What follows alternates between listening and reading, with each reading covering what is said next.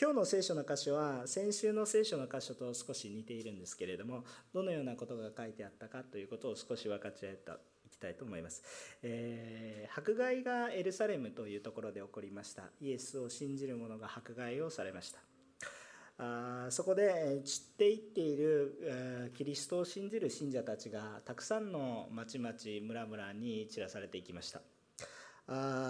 ですからその傷ついた一人一人それでも信仰を捨てない一人一人を励ます必要が生じてきますよね。えー、それで、えー、使徒たちはただエルサレムでじっと祈っていたばかりではなく多くのこの生徒たちを励ますために、えー、諸々の場所場所を巡回しながら励ましていたように思います。えそんな折にですね、え不思議な導きによってですねペテロという人もこのあるコルネリオという違法人のローマの軍の指揮官の一人なんですけれどもまあ、中堅の指揮官といったらいいでしょうか、えー、そういう人に、えー、出会うことになります。えー、そして、え不思議な導きによりイエス・キリストの福音のことイエス・キリストによって罪から許されるんだよという福音のメッセージを語っているとそこに神の霊が人々に下ってきてそのことを受けこのペテロも洗礼を一人一人に授けそしてキリストを信じる者に違法人が加えられているいくという出来事が起こりました。でえー、ところが一方このことを聞いたその場にいなかった多くのイスラエル人ユダヤ人たちそして、えー、その単にユダヤ人なんじゃなくてキリストを信じるユダヤの人々、えー、こういう人々はですね、えかつて、えこの偶像礼拝を常に持ち込んでくる違法人との関わりを極力持たないようにしてきたんですね。それはそれまでのイスラエルの文化歴史に関係があることです。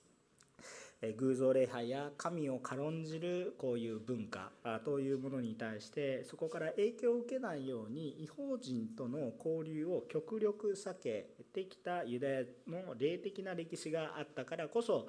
ユダヤの人々を避けていたわけなんですねあごめんなさい違法人を避けていたわけなんですね。しかしペテロが一体どうしてこの受け入れたかっていう一部始終を事細かに明かしすることによって結果的には皆が神を崇めるようになりました。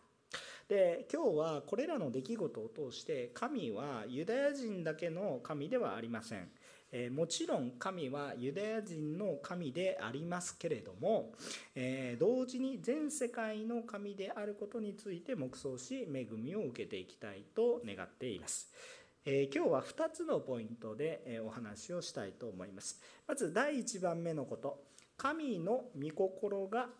抜けると神の御心なしでは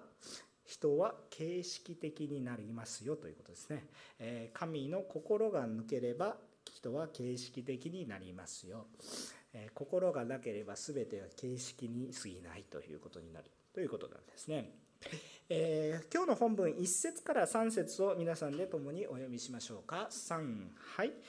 さて使徒たちやユダヤにいる兄弟たちは違法人たちも神の御言葉を受け入れたということを耳にした。そこでペテロがエルサレムに登った時割礼を受けた者たちは彼を非難してあなたは割礼のない人々のところに行って彼らと一緒に食事をしたと言った。えー、違法人が洗礼を受けていくというニュースは当時のユダヤ人にとっては非常に、えー、まあ、ショッキングなあ、まあ、衝撃的なニュースだったわけなんですね。でなぜかというと先ほども少し、えー、分かち合ったことですけれどもそれはあ違法人を受け入れることによってその彼らの持っている神を軽んじる文化であるとかそれその他の偶像礼拝だとかそういうものによって国が滅び民が滅ぶということを歴史的にも経験していてああそうなってしまうんだろうということをよく分かっていた民は本当にその反省からなんですけれども決して違法人とは交わらないようにしなければいけないということを強調してきたわけなんですね。でそれを強調するがゆえにですねたとえイスラエルの血縁であったとしたとしてもあのまあ、違法人との交流が非常に深くなってしまっているサマリア人はむしろあなたたちのせいで、えこのイスラエルのこの状況が悪くなっていくんだということで非常に仲が悪くなってサマリア人とユダヤ人っていうのはまあ、兄弟みたいな民族なんですけれどもしかしですねあの非常に、ま敵のようにいがみ合うという、えそういうような状況も作り出されてしまいました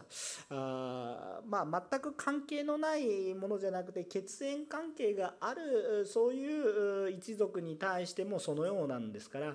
その元凶となる違法人はもっともってのほかだとそういう話になるわけですね。でえ、ですからそのようなあ概念が、え、国全体、え、地域全体を覆っておりますので、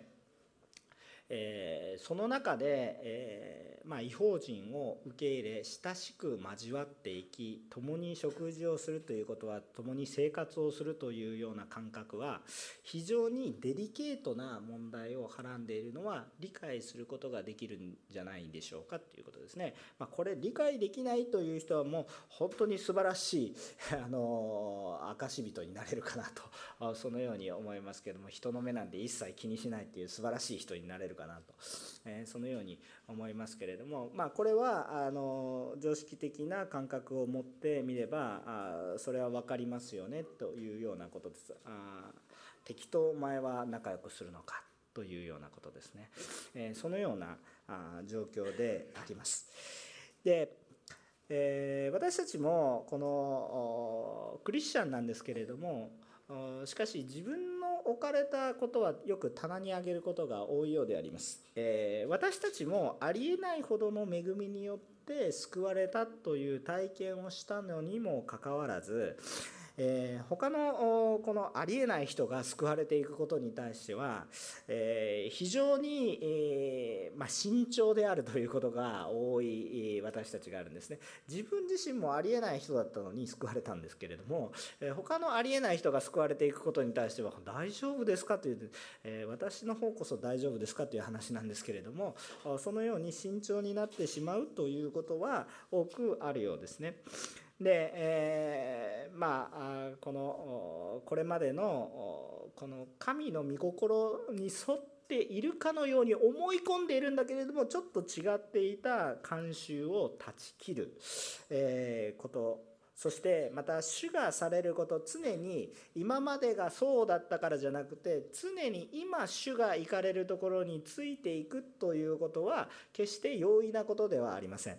えー、皆さんの礼拝も習慣ある意味習慣的になることっていうのはいいことなんですね、えー、1週間の生活の中に主をまず組み込んでいくっていうことは素晴らしい信仰の告白であるんですけれどもそれに対して全く意識もしないしただただ過ぎていく行事のような感じ、えー、1日が24時間で過ぎていくのを全く意識しないようにあただ日曜日が来たので礼拝に行きますと何の礼拝する心も思いも何もなくただここにいます。ぼーっとして帰ればとりあえずクリスチャンなんていう風になってしまうとそれは一体どういう風になっていきますかって言ったら本当に主が動かれている時に気づけないということになってしまってその習慣を守ることの方が大切となってきてしまって主の御心がどこにあるのか何を求めているのかなぜ礼拝をしているのかなぜ私は救われたのか全く何も見えなくなってしまっていくということが起こりえます。4節御言葉を読みましょう。4節の御言葉を読みます。4節ですね。え3はいそこでペテロは口を開いて事の次第を順序正しく説明していったということですね。当時の、まあ、ユダヤ人のクリスチャンたちがなかなかそれまでの慣習を断ち切って全ての違法人を受け入れていくっていうことを具体的に難しかったわけなんですけれどもえー、抵抗感を感じたってことですね。でこのことに対してペテロは「そんなことはないんだ」とか言って一方的に無理やり話したり高圧的に権威的に上から押さえつけるような権威を持ってこう押さえつけていくのではなく、事の次第を丁寧に順序正しくあ説明していくということなんですね、え、まあ、そこには真理がありますから認めざるを得ないものがありますから、えー、声をガーッと荒げなくてもですね、まあ、感情的になって荒げたかもしれませんね。主が素晴らしいんだって言って感動したかもしれませんけれどもしかし丁寧に説明していったことが使徒の働きにはこの5節以下ずっと書かれていいきます。でこれらのことを黙想してみると私たちの信仰生活にも本当に思うところがところどころ出てきます。で自分自身が多くの恵みを受けて許されたのにもかかわらずそれは自分の理解の及ぶ範囲でしか起こらないと神の働きを非常に限定的にしてしまう私たちの悪い癖があります。自分の常識で神の技を図る。自分の常識の中で神が動かれるとそれは平安。とこういうふうに考えてしまう。私たちの愚かさがあるわけですね。自分の常識の中で、神の働きが起こるのであるならばそもそも私は救われません。大問題です。神様に私たちが救われたのはありえないほどの恵みなんだということを私たち自身がまず覚えなければいけないということを思うんですね、えー、自分自身に対してもそのようにして私たちは救われたんです。だからこそ生産を捧げることに私たちは感動を覚えるんです。今日生産式に預かれて生産を共に預かれることなんてありえないんです。何の資格を持って私は清いものとされているんですか？私の人生のどの部分を切ったら私は本当に神と共に歩めるようなものになるんですか？どこの資格を持ったら神のこの体を受ける資格があるんですか？考えれば考えるほどありません。えー牧師先生私をバカにしてるんですかとかそういうそういう話じゃないですけど日本人はよく分かりますよ。あのそれ日本人よく分かるんです。あなたほど素晴らしいとか言ったら日本人大体いえいえいえそんなことはありませんとか言って謙遜に言ってるんですけど心の中ではどう思ってるか知りませんけれどもそういうふうにですね、言うじゃないですか。あでもですね今はですね、どこかの王様がですねああなたに素晴らしいプレゼントをあげましょう。国を与えましょうみたいなこと言っていやいや私には荷が重すぎますみたいなことを言うかもしれません。せんけどそれ以上のことを主が言われている生産に預かるということはそういうことです。えー、そんな資格がありますかと言われるとまあないかなと思うわけですね。えー、まあありません、えー、もしその資格が私にあると言われてたら皆さんはまあ多分ここにはあの多分いなくて別の働きをしてると思いますね。えーしかし私たちはここに集められてこの生産の儀世で考えること以上の恵みに預かっているということは私の理解を超えた恵みを私が受けたということのまさに証拠なんです。だから生産式に喜びがあふれます。しかしね私にそれは及ぶだけじゃなくて私以外にも及ぶんですそれは。私の常識の範疇で考える人が救われるのじゃなくて私の常識の範疇を超えた人が救われます。主のご計画というのはいつももちろん私に対してもありますが私に想像私の想像を超えるほどその種の計画は豊かに働かれるんだということなんですね。私が理解するところについていくのではなくて主が働かれるところについていかないといけないので私たちはそういう意味で成長していくことができます。主に従っていけば成長します。あそこなんか行きたくないというところでも主が行くんだからついていくんですね。こんなところ行けるはずがないと思うところになぜか主についていると自然にいるんですね。そこで大胆に語るようになります。神様の救いの計画は私たちの考えを超えているんだということは頭に置いておいてほしいと思います。でところがですね、えー、まああのどうしてね、え私たちがまああの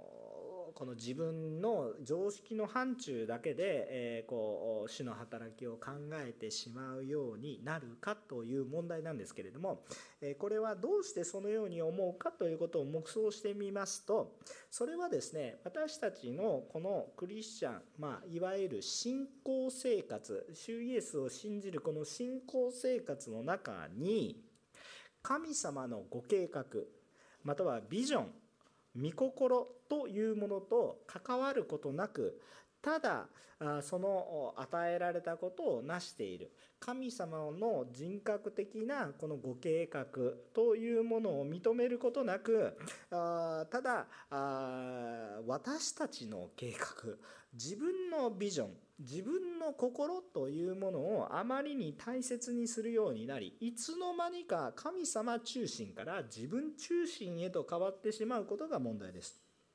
最初はいいんですよ。よくわからないけどまず従いましょう。でもこれをやってることが本当に正しいんだと思うんですけれどもそれは神様が望まれていることは何かというと神様を中心とした歩みをすることなんですけれどもいつの間にか自分の計画になってしまうということに大きな問題が生じてきます、えー、それはですね自分は大丈夫と思いますけれども、えー、まあ歴史から見ると大丈夫じゃないというのが答えですね。えー多くの偉大な指導者たちがそのようになっていったし普通の人もそうなっていったけれども私は大丈夫ですとかそういうふうなもし方がいらっしゃいましたらこれもまた聖書に名前が出るような方だと思いますけれども、え私たちはやはりですね弱い存在であって主の御心を求めていなければあいつの間にか忘れるそのような忘れやすい存在であるんだということは認めざるを得ません。えー私も学生を見ていると本当に羨ましいんですね。毎日のように英単語を覚えどんどんどんどん吸収していくんですけど私は一つの御言葉を覚えるのも本当に四苦八苦しますね、えー、それはだんだん年齢を重ねていけば新しいことを得ていくことは本当に四苦八苦しますね、えー、そうじゃない慣れてることはずっとやりますけど新しいことを始めることは非常に難しいですね。でも皆さん死についていけばそれは簡単ですよ。自分中心で考えると非常に難しい。ちょっと不可能。に思えます。モーセは80歳から国を導きました。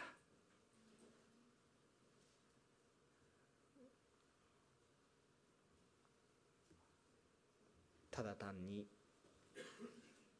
40年間も人の目を避けてきた人が80歳になって突然国を導きます。主のビジョンを見たからです。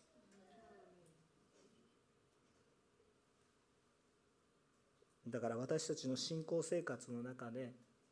なぜ皆さんは礼拝をするんですか？なぜこのような災害地に行くんですか？なぜ献金を捧げるんですか？なぜ次世代の働き次世代のために時間を費やして礼拝を捧げるんですか？やらないといけないからではないんですよ。まあ、もちろんそれはやらないといけないというのが分かってるんですけれどもしかしその中に皆さんはどんなビジョンを見てるんですか？何を見てるんですか？神様のビジョンを見ていますか？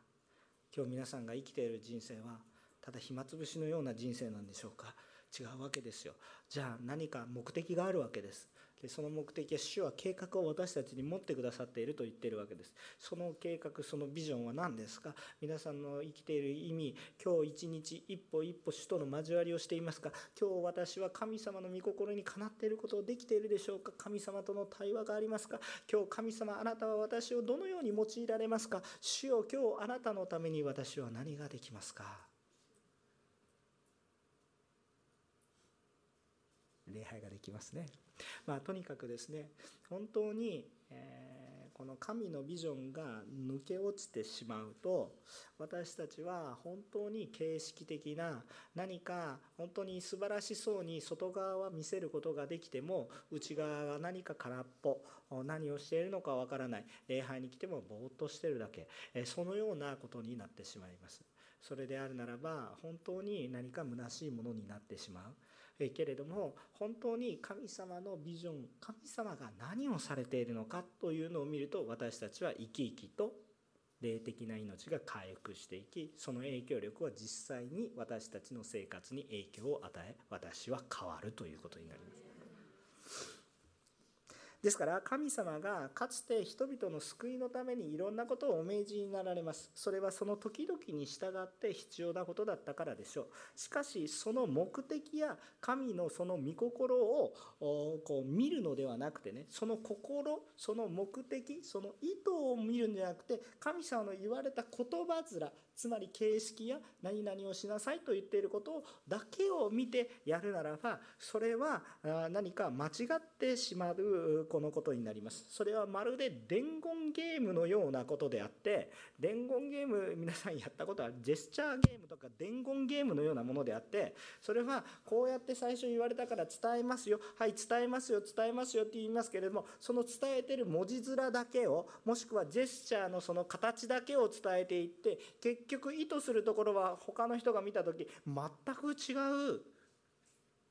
ことを理解してしまうなんていうことは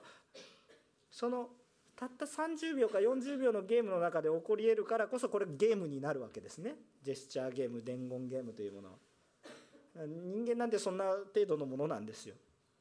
ちゃんと伝えたら伝わるかなと思ったら伝わらないんですね。ところが初めから伝言ゲームが伝言ゲームとして成立しないのは最初からそれを伝えたい心を伝えたらどうでしょうか？表現はいろいろになりますけどあああの表現はいろいろですよ。あのまあ犬を伝えてくださいというわけです。え皆さん絵を描いて犬を伝えてくださいというわけですね。でこれから犬を描きますと言って私が訳のわからないもう世にもないような犬の絵を描いたとしてもこれは犬ですと言えば犬だと認識するかもしれませんね。まあ、とにかくそういうことです。で、次の人も犬を描こうとするわけです。で、次の人は美術家でした。あまりにも素晴らしい絵すぎて何の絵か分かりません、美術家。でも犬ですって言われたら、そうか、犬なんだな。じゃ次の人も普通の立派な絵を描きます。ある人は知恵があるので犬の写真を撮って、これ犬ですという。例え話ですけれども。神様の心を無視して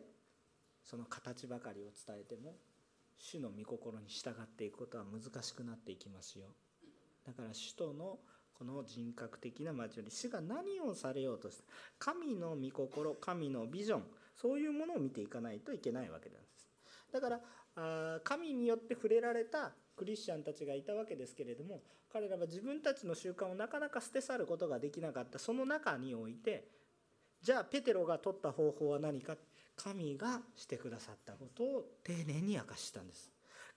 ペテロが伝えることができるのは何か論理的な思考をたくさん自分の人間的な説得力のあるさまざまな理論を展開していくことではなく神が何をされて私は何を見たかっていうのを丁寧に説明するしかないんです。今私がしているのも同じことです。これから皆さんがすることも同じことです。神が何をされているかことの次第を順序正しく丁寧に説明する以外はないんです。それが話が下手くそであろうがうまかろうが関係ありません。丁寧に。それが主の心なわけですよね。ですから私たちはこれらのこういうような形式的な信仰生活に陥らないようにするためにはまさしく主の御言葉主のビジョンに触れ続けるしかありません。何度も確認して何度も見て私たちの心は揺れ動きます。本当ですか？大丈夫ですか？私のようなもの救われますか？でも神様の御言葉を何度も確認します。ああ大丈夫だな大丈夫だな大丈夫だな。神の御心に触れ続ける以外に方法はありません。ペテロは主が何をされたのかを丁寧に説明する。イエスを受け入れる。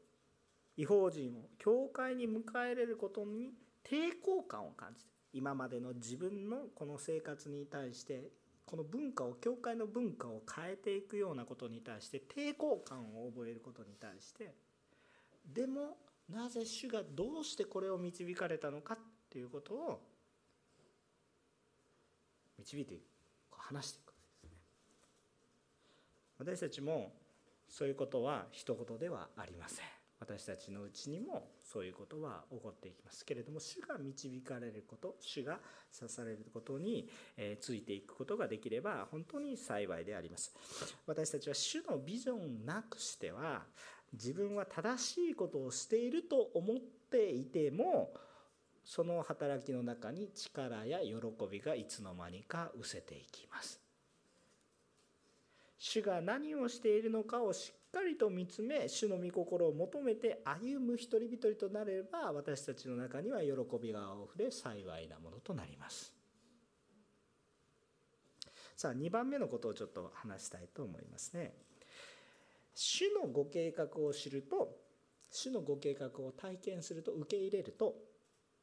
主を褒めたたえる喜びに変えられるということです。5節から10節ね5節から10節、え読め読まないんですけれども 長いので読まないんですが5節から10節は何が書いてあったかというと、えペテロが自分がその直前にコルネリオという違法人を受け入れたあコルネリオだけじゃなくてその周辺の違法人を受け入れたという経緯について丁寧に説明しているところです。で、えー、まあこれが明確に主の御心だとなぜ分かったかというとこれが3度もやり取りがあったと示されています。具体的には何かというと、まあ、食べてはならないというものも含まれた、えー、食べて良いものも食べてはならないというものも全部ごっちゃい混ぜて清いとか清くないというものも全部ごっちゃになって、えー、天から降りてきてでそれを食べなさいと神が言われていや私はあなたがかつて食べてはいけないと言われた清くないものを食べることはできませんと言ったんですけどじゃあそれに対して神様がいや今はもう清いから食べなさい神が清いと言ったものを清くないと言ってはならないというやり取りを3度繰り返すんですね。まあ、これがなぜ3度だったかとかいろいろお話はちょっと、先週しましたのでどうぞ YouTube をご確認ください。で、えそういうことなんですけれども、えさて、え神様はですね私たちがあの本当にそこまで知恵深くないのを知ってるんですね。ペテロってどんな人でしたか？ペテロって直感的な人ですよね、えー、なんかこれをしなさい。はいあんまり何も考えないでそれするんですね。で大体大きな失敗をして今この福音書とかを読む私たちに慰めを与えてああ私も失敗しても大丈夫かな とかいうふうに思うんですけれども、えー、本当に直感的にするんですよね。あんまり考えてないですよね、えー、私はこういう偉大な信仰の先輩を悪口を言ってはいけないと思いますけどちょっと論理的に思考に欠けてる人かなと思いますしかしですね主の御言葉にえー、情熱的にしっかり、えー、ついていくんですよねあこうイエス様が水の上を歩いていったら私も歩かせてくださいって言ってじゃあ来なさいって言ったら実際に足を踏み入れたのはペテロですよ。ねえそんなこと論理的に考えたらすごいって言って驚いて私にはできないと考えるのが普通だと思いますけど私にしてくださいって言って「はい」って言ってやったからいいけどすぐ自信がなくなってドボンって主を助けてください。いいですね。私たちもそういう信仰生活でありたいなと思いますね。どんなに私の理性を働かせて神様を理解しようと思ってもそうもう理解できないですから。でも主に従っていくと主の恵みは主の主の手を触れられて主から助けられることをドボンってはまってます溺れてますけど主から直接引き上げられるということを体験していく。あ素晴らしいですよね。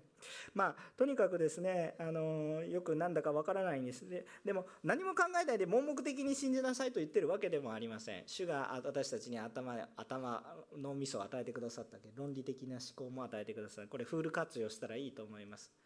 活用してもいいんですけど委ねるんですよ。私たちにむちゃくちゃなことを主は命じられるんじゃなくて私たちの理性を超えた私たちが考えることのできない私たちよりももっと良いことを主がされるので私たちを超えていきますから主のされることは。だから考えきるんですけれども最後は委ねていくんです。でこういうふうに直感的な人だからわ1回言ってもわからないので3回言うわけですけれども え、っと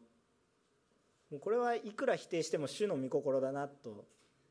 いうふうに思うんですね。でここから受け入れられることは先週も申し上げましたように主は本当に必要なことは御心をはっきりと伝えられます。なんかぼんやりとなんとなく私たちがどっちでも理解できるような何とでも理解できるようなことを語っていくのではなくて主ははっきりとそれを語られます。で私たちもそれは覚えておきましょう。あしかし、えー、まああのはっきりと主の御心は分かったとしたとしても主の御心は何だったかっていうと9節にあるように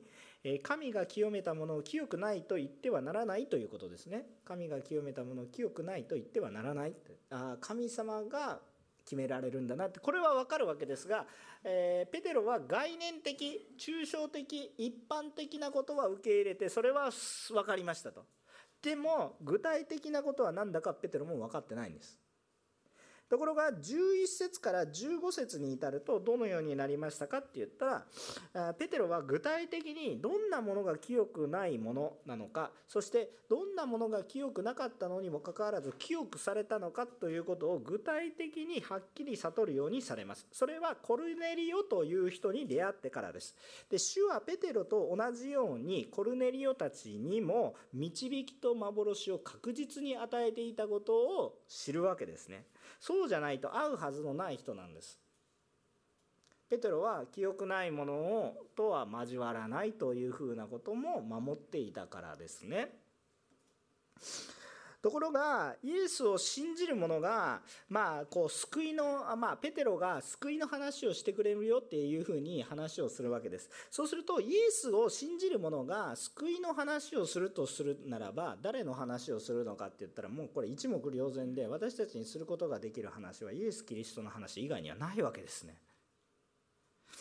でですから当然のごとくイエス・キリストの話をするわけなんですがペテロはこの時分かるわけです。ああ主が言いたかったのは違法人を清くするんだなということを受け入れたわけです。ですからその家の中に入りそして招きに応じてイエス・キリストの福音を伝えます。でコルネリオたちがこのイエスの話を聞いているとおそらくすぐにイエス・キリストを受け入れたというふうに思われます。なぜならばそれは別にペテロが話し始めるととこういうふうに告白してるんですけどその話の途中で要するに結論までいかなくてそこに精霊様が豊かに下って使徒の働きの2章にあるように、えー、人たちがかつて精霊を体験したのと同じように御霊が下るのを感じたんです。これは別に特別な信仰告白の導きをしたとかあなたはイエスを信じますか？はい信じますと言ってから注いだわけでも何でもないんです。話をただボーボーボーじゃないですけどもだってじっと聞いてたんですね。一生懸命聞いてたと思います。しかしその心の中で信じた。その心を見られて主が精霊を下された。ドーンと。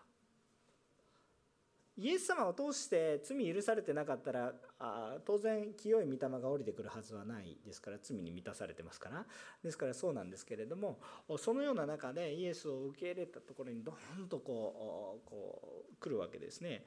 えこれをまあ見た時にですねあのまあ、ペテロはですね主が違法人を清められたと認めざるを得なくなりました。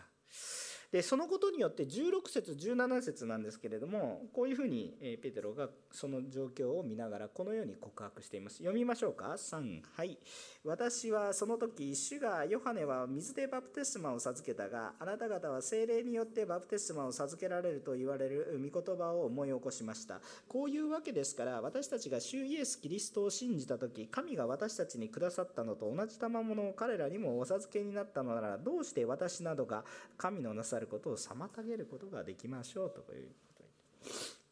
とでこのところを見ると私たちがあの何を注目しなければいけないかと言いますとまあ、死の働きは御言葉に反しません。というか、主ご自身の御心が御言葉なので、主ご自身なので、えー、まあ、反するわけが相反するわけがないんですね。もし御言葉に相反していることをしているのではあるならばそれは主がなさっていることとはちょっと違うということになりますね、えー、ですからあこう主の働きっていうのはその御言葉に反することができなくですね御言葉を成就するもの。でも主が御言葉に従っているっていう感覚よりも主ご自身が御言葉といいますかその言葉自身なんですね。時間を超越した感覚でございますけれどもそういうものなのでこれ相反するっていうことがありえないもし相反したら主が嘘をついてることになってしまいますのでそれはありえないということなんですね。絶対ないということなんですね。ですから主の働きが御言葉と矛盾するということはないわけなんです。御心に沿うということなんですね。というか主の働きがむしろ御言葉として表現されているということですね。えですからこのまあ、ペテロはですね16節にあったようにヨハネは水でバプテスマを授けたがあなた方は精霊によってバプテスマを授けられるとこういうふうな御言葉を、まあ、この不思議とイエス様の御言葉を思い出すということになりました。で、えー、まあこの主が救われるんだなということを本当に私たちははっきりと考えておかないといけないんですね。で時々ですねこういう話をしているとああ主は本質的にいろいろ私を助けてくださるから形式的なことは必要ないんだとおっしゃるようになる時があるんですね。まあ、それはいろいろなことにおいて、えー、教会生活の中においてトラウマを得たりでだとかですねもしくは教会そのものがですね全体的な雰囲気として形式的に陥っているというようなことがありえますがありえますがしかしですね覚えておきたいことはあるんですがかといって主が言われた教会をないがしろにしたり主が言われた洗礼をないがしろにしたり主が言われた生産をないがしろにしたりする理由には一切当たりませんということですそれは。一切当たりません。なぜですかという話なんですがヨハネは水でバプテスマを授けたがあなた方は精霊によってバプテスマを授けこれは使徒の働き一章の五節に書かれてあって後に、えー、使徒たちが精霊を受ける時に、え、その前にですね、え、イエス様が天に昇られる前に語られたこの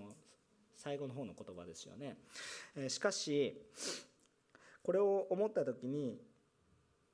このペテロがどういうふうに告白しているかと言ったらどうして私なのが神のなさることを妨げることができましょうと言ったんです。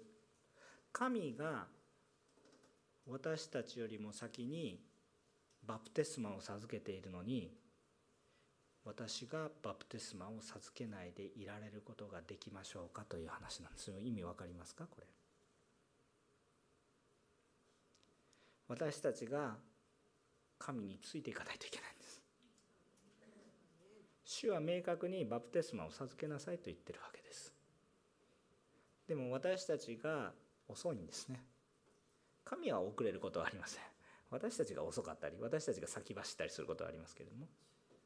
神が遅れることも神が間違うこともありません。主が精霊様を通してバプテスマを授けた人に対して私がバプテスマを授けないとか私はバプテスマを受けないとか何どの口がどのようにあなたは神を見ているんですか主が命がけで立て上げようとした教会を教会なんてどうでもいいんだなんていう話をしてしまうのであるならばあなた神様をどのように見ているんですか？またそのような教会にしてしまっているならば私たち自身も悔い改める必要がある。私たち普通に形式的に教会をやっているのであるならばそれは私たちは神をどのように見ているんですか？神のビジョンが抜けてしまえば私たちは何かもう本当に形式的な虚しいものになり下がってしまいますよ。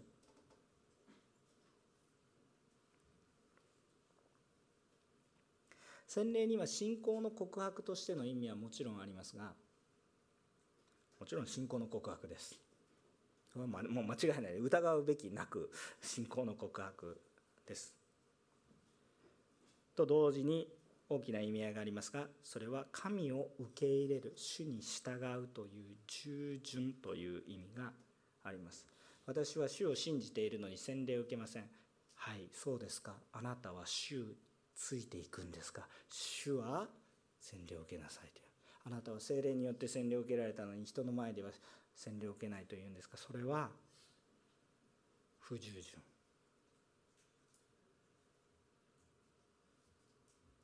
ちょっと厳しいかもしれませんね。心で信じてるから大丈夫なんです。でもあなたが大切にしてるのは何ですか？自分でしょ？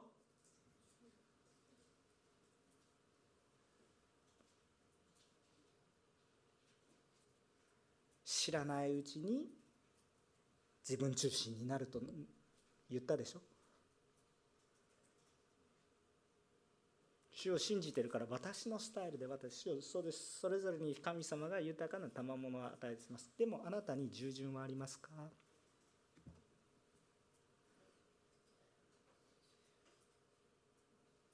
ペテロはそれまでの常識をひっくり返します。従います。しかしそのことを聞いた人々はどういうふうに反応しますか？18節。人々はこれをあ皆さん読みましょう。はい。3はい。人々はこれを聞いて沈黙しそれでは神は命に至る悔い改めを違法人にもお与えになったのだと言って神を褒めたたえた。アーメン。人々はこれを聞いて神様がどう行われたのかということを聞いて言葉を失います。どんなに理論的に言っても主がそうされたとその現象が否定できなくなったら言葉を失います。どんな論理も意味がありません。だって主がされたんですから。御言葉通りに。だから人々はそれに従うしかないんです。だからもちろん最初は違うんじゃないと思ったんだけれども初代の教会の初めてのその頃の迫害の中にあった教会の素晴らしいことは何かというとそれは違うとか言ってペテロおかしくなったと言って糾弾していくんじゃなくて主が用心を受け入れられたと受け入れていくんです。初代教会はシステム的に整ってはいなかったですよ。もうボロボロだったと思いますよシステム的に。教会堂にちゃんと集まってクーラーがかかっていてはいよこそおいでおいでくださいませ。そんなことはありえませんよ。だってそんな風に集まってた迫害の的じゃないですか。ランダムで集まったりどこかで集まったり。でも何が生きていたんですか？主の御心に従おう。主の御心に従おう。主のご計画に沿おう。主こそ私の助けだというその信仰が生きていた。だから迫害の中でシステムがなかろうと導き手が少なかろうとやっぱり喜びがあり主を信じる者が増し加えられ私たちはどのように良いアイデアどのように良いことを行っていてもそこにビジョンがないならばやらなくていいことをやってるのかもしれませんよ。一方で私たちはしなければならないことも見失っている可能性もあります。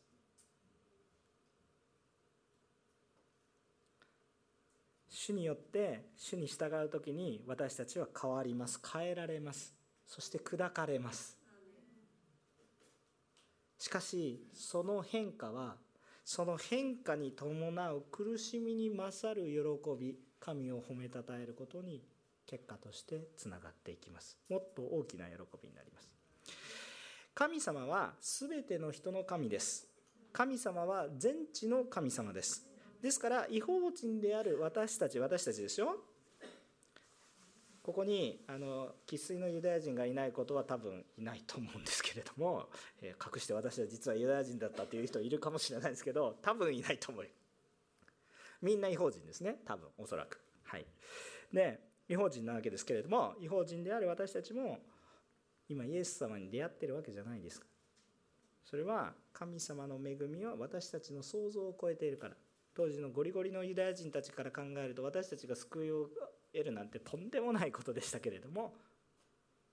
私たちほど偶像礼拝者で滅びろと言われてる人たちだったのにもかかわらず今イエス様を信じてるわけですね。礼拝できるわけですね。こんな罪深い私たちも救われたわけですね。だから私たちの想像を超えて主が働かれるんだから私たちは神が清くするものを清くないと言ってはいけない。抽象的な思いではありません。具体的には誰のことですか？人は自分の思いで裁いてはいけない。私は裁いている人はいないですか？私たちの行動は神のビジョンに沿った行動でしょうか？それとも自分の思いでしょうか？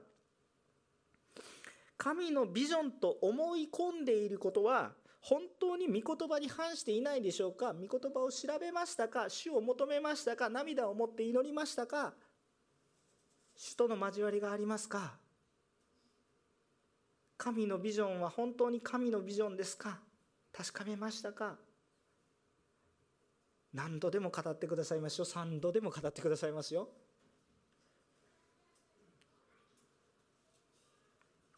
今日私たちに示されるコルネリオは誰ですか？私たちは主の御言葉を具体的に体験していきたいと願います。主の御心に従って主が福音を伝えなさいという人に今日も福音を伝える私や皆様となれることを主の皆によって祝福いたします。神様は全ての民の神です。お祈りをいたします。